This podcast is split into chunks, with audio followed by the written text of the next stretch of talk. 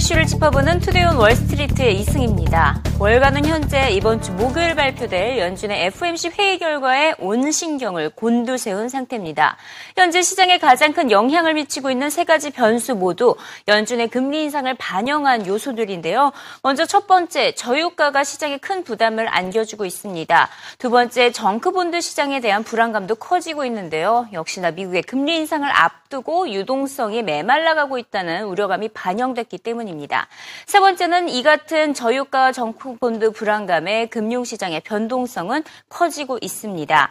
보야 투자 관리사는 연준이 시장의 안정화를 가장 먼저 추구할 것으로 보인다고 분석했습니다. 금리를 인상함에도 옐런 의장은 달러화 안정에 힘쓸 것으로 내다봤는데요. 이에 따라 외환시장, 상품시장, 기업 실적, 채권 시장 등이 모두 달러화에 연동되면서 선전할 것으로 내다봤습니다. I would say the Fed is going to raise, and, and we'll be fine. And, and, we're going to be fine. Certainly, there's going to be a, a, volatility, but I think what Fed Chair Yellen is trying to do is stabilize the dollar. A lot of the reasons why some of the markets you mean make it not go higher, make it not go higher, mm, and I think we're kind of at a peak. If you look at the DXY index, we're kind of at our 30, a little over our 30-year average.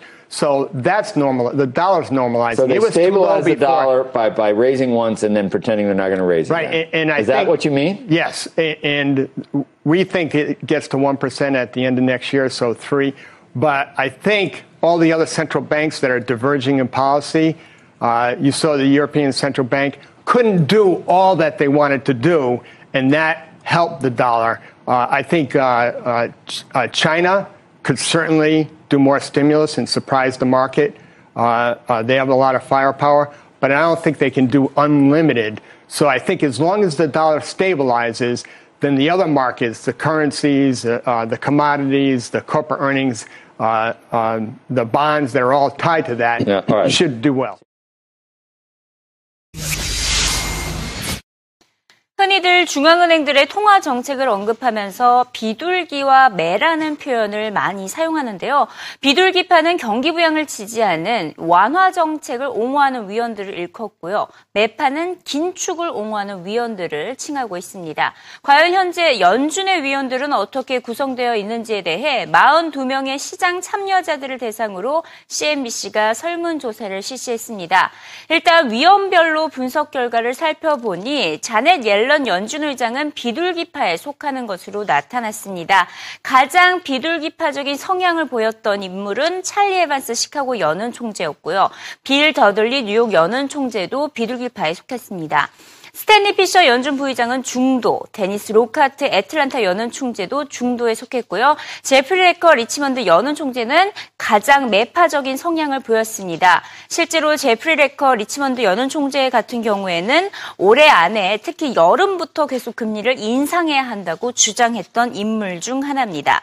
이번 주 금리를 인상한다는 것은 곧 긴축을 지지하는 매파적인 성향인데 아직까지 위원들의 구성은 비둘기파가 더 많은 것 것으로 파악됐습니다.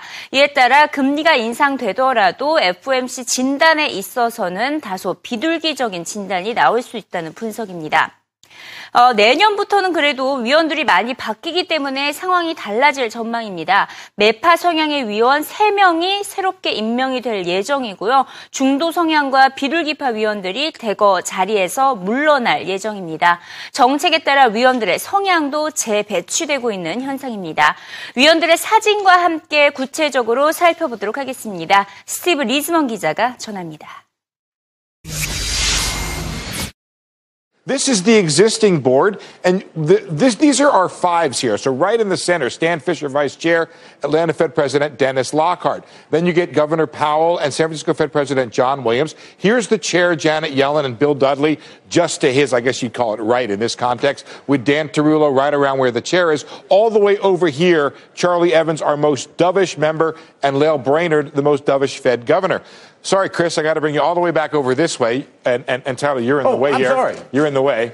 We got Jeff Lacker over here, our most hawkish so there Fed are president. 10 voters now. 10 voters this year. Right. And he's from he's from Richmond. He's a 7.8 on our 0 to 10 scale. Now, Chris, if you wouldn't mind taking the wide view, I'll show you how it's going to change. Jeff Lacker goes away, and look at this. Three more hawkish members that we swear they come in. Loretta Mester, Esther George, and Jim Bullard. Lockhart and Williams go away. And then on the dovish side over here, we only get uh, Eric Rosengren replacing Charlie Evans. He's a little bit less dovish, but still very much. You know, if you're in and around this dovish word here,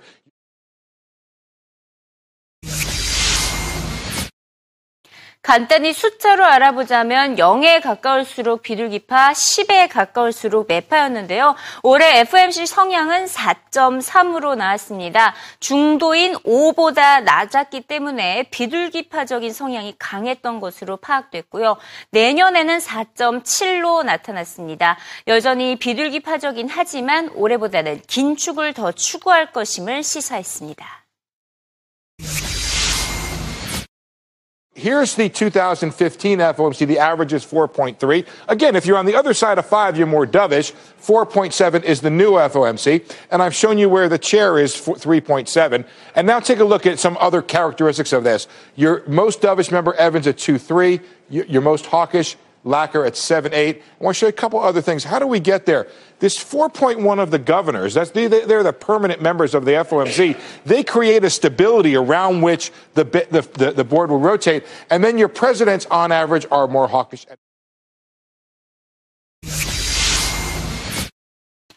미국 주요 기업들에 대한 모건 스탠리의 투자 의견을 살펴보도록 하겠습니다. 일단 기술 대형주 애플에 대해선 다소 비관적인 전망을 내놓았습니다.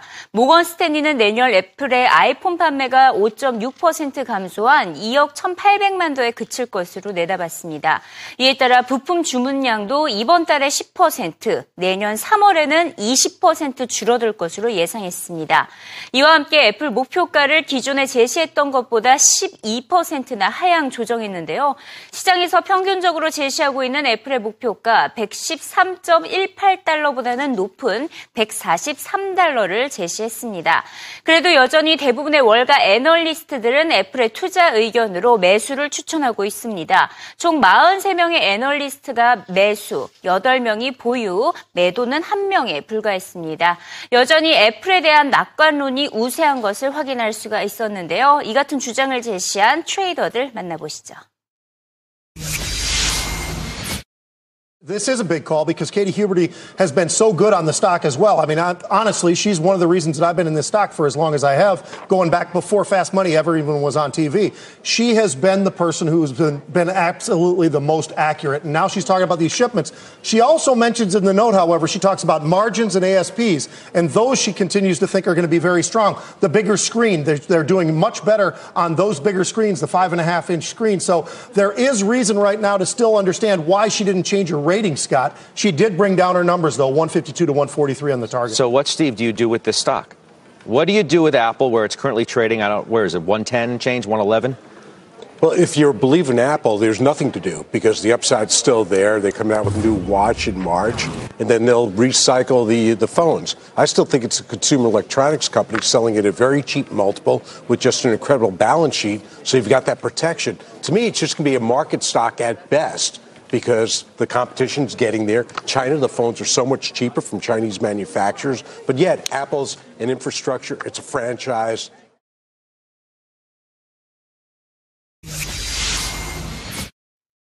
모건 스탠리는 고프로에 대한 투자 의견과 목표가도 하향 조정했습니다. 목표가는 기존의 23달러에서 절반 이하 수준인 12달러로 떨어뜨렸는데요. 올 들어 벌써 고프로의 주가는 75%나 폭락했습니다. 고프로의 대표 제품인 히어로 4 세션의 판매 부진과 히어로 5 신제품에 대한 기대감이 낮기 때문이고요. 또 드론에 대한 수요도 지지부진할 것이라는 전망이 나왔습니다. 그나마 기대하고 있는 신흥국에서의 판매마저도 달러 달러 강세 여파로 매출 증진에 도움이 되지 못할 것이라는 진단입니다. 전반적으로 고프로의 마케팅 전략이 실패했다는 지적입니다.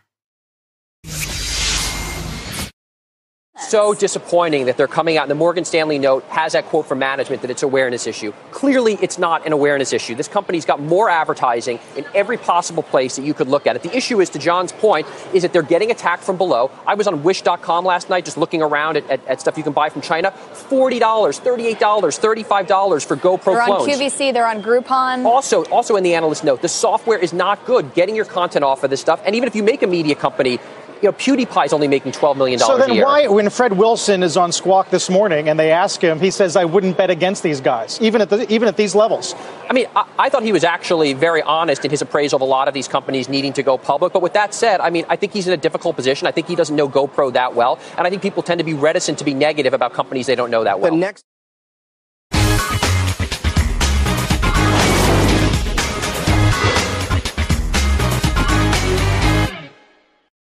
현재 시각 CNBC 헤드라인 시간입니다. 어, 하락세가 이어졌던 국제유가 반등이 나타났습니다. WTI 가격이 장중에 배럴당 35달러 선이 붕괴되는 모습을 보였지만 아, 마감가는 한 36달러 선에서 마감을 했는데요. 최근 급락으로 11년 만에 최저치를 기록을 하는 모습을 보였지만 아, 지금 적 가로 많이 떨어지자 반발 매수 세력이 나타났기 때문에 유가가 반등할 수 있었다는 분석이 나오고 있습니다. 오늘의 CNBC의 must 기사 살펴보도록 하겠습니다. 연준의 금리 인상에 대해서 알아야 할 요소들을 살펴보고 있는데요. 금리 인상 후에 자산 관리부터 투자처까지 구체적으로 꼽고 있었습니다. 일단 첫 번째 앞으로는 미국 시장 내에서 투자를 할 경우 인플레이션을 반영해야 한다고 조언했는데요. 하지만 대표적인 인플레이션 헤지 자산이라고 하면 금을 빼놓을 수가 없지, 없죠. 내년에 금에 대한 투자 수익률은 좋지 않을 것으로 조언을 했습니다. 두 번째는 뉴욕 증시가 어느 정도 금리 인상 요소들을 반영을 하고 있기 때문에 큰 타격은 없을 것으로 내다봤습니다. 내년에 미국 S&P 500 지수의 수익률 현재보다 7% 오른 채 마감할 것으로 내다봤고요. 산업군에서 가장 큰 타격을 받을 분야는 자동차 산업이 꼽혔습니다. 시중 금리도 덩달아 오르기 때문이라고 설명했고요. 어, 내년에 미국과 함께 금리를 인상할 국가로는 남아프리카 공화국과 영국을 꼽았습니다. 특히 최근 남아프리카 공화국의 랜드화 가치가 최저 수준을 기록을 했기 때문에 아무래도 금리를 함께 인상할 것으로 보인다고 CNBC는 분석하고 있습니다.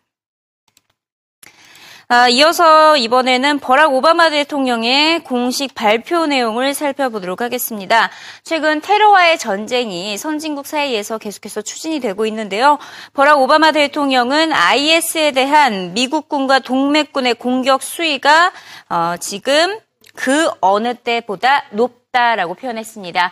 IS 지도자들이 숨을 곳이 없으며 IS는 영토를 잃고 있다고 강조했습니다. 위안화 약세가 최근에서 계속 이어지고 있습니다. 위안화가 가치가 4년 반 만에 최저치를 기록했는데요. 중국 위안화 가치는 내년 말까지 계속 떨어지는 기조를 유지할 것이며 하락률은 평균 4%에 이를 것이라고 주요 투자 은행들이 전망하고 있습니다.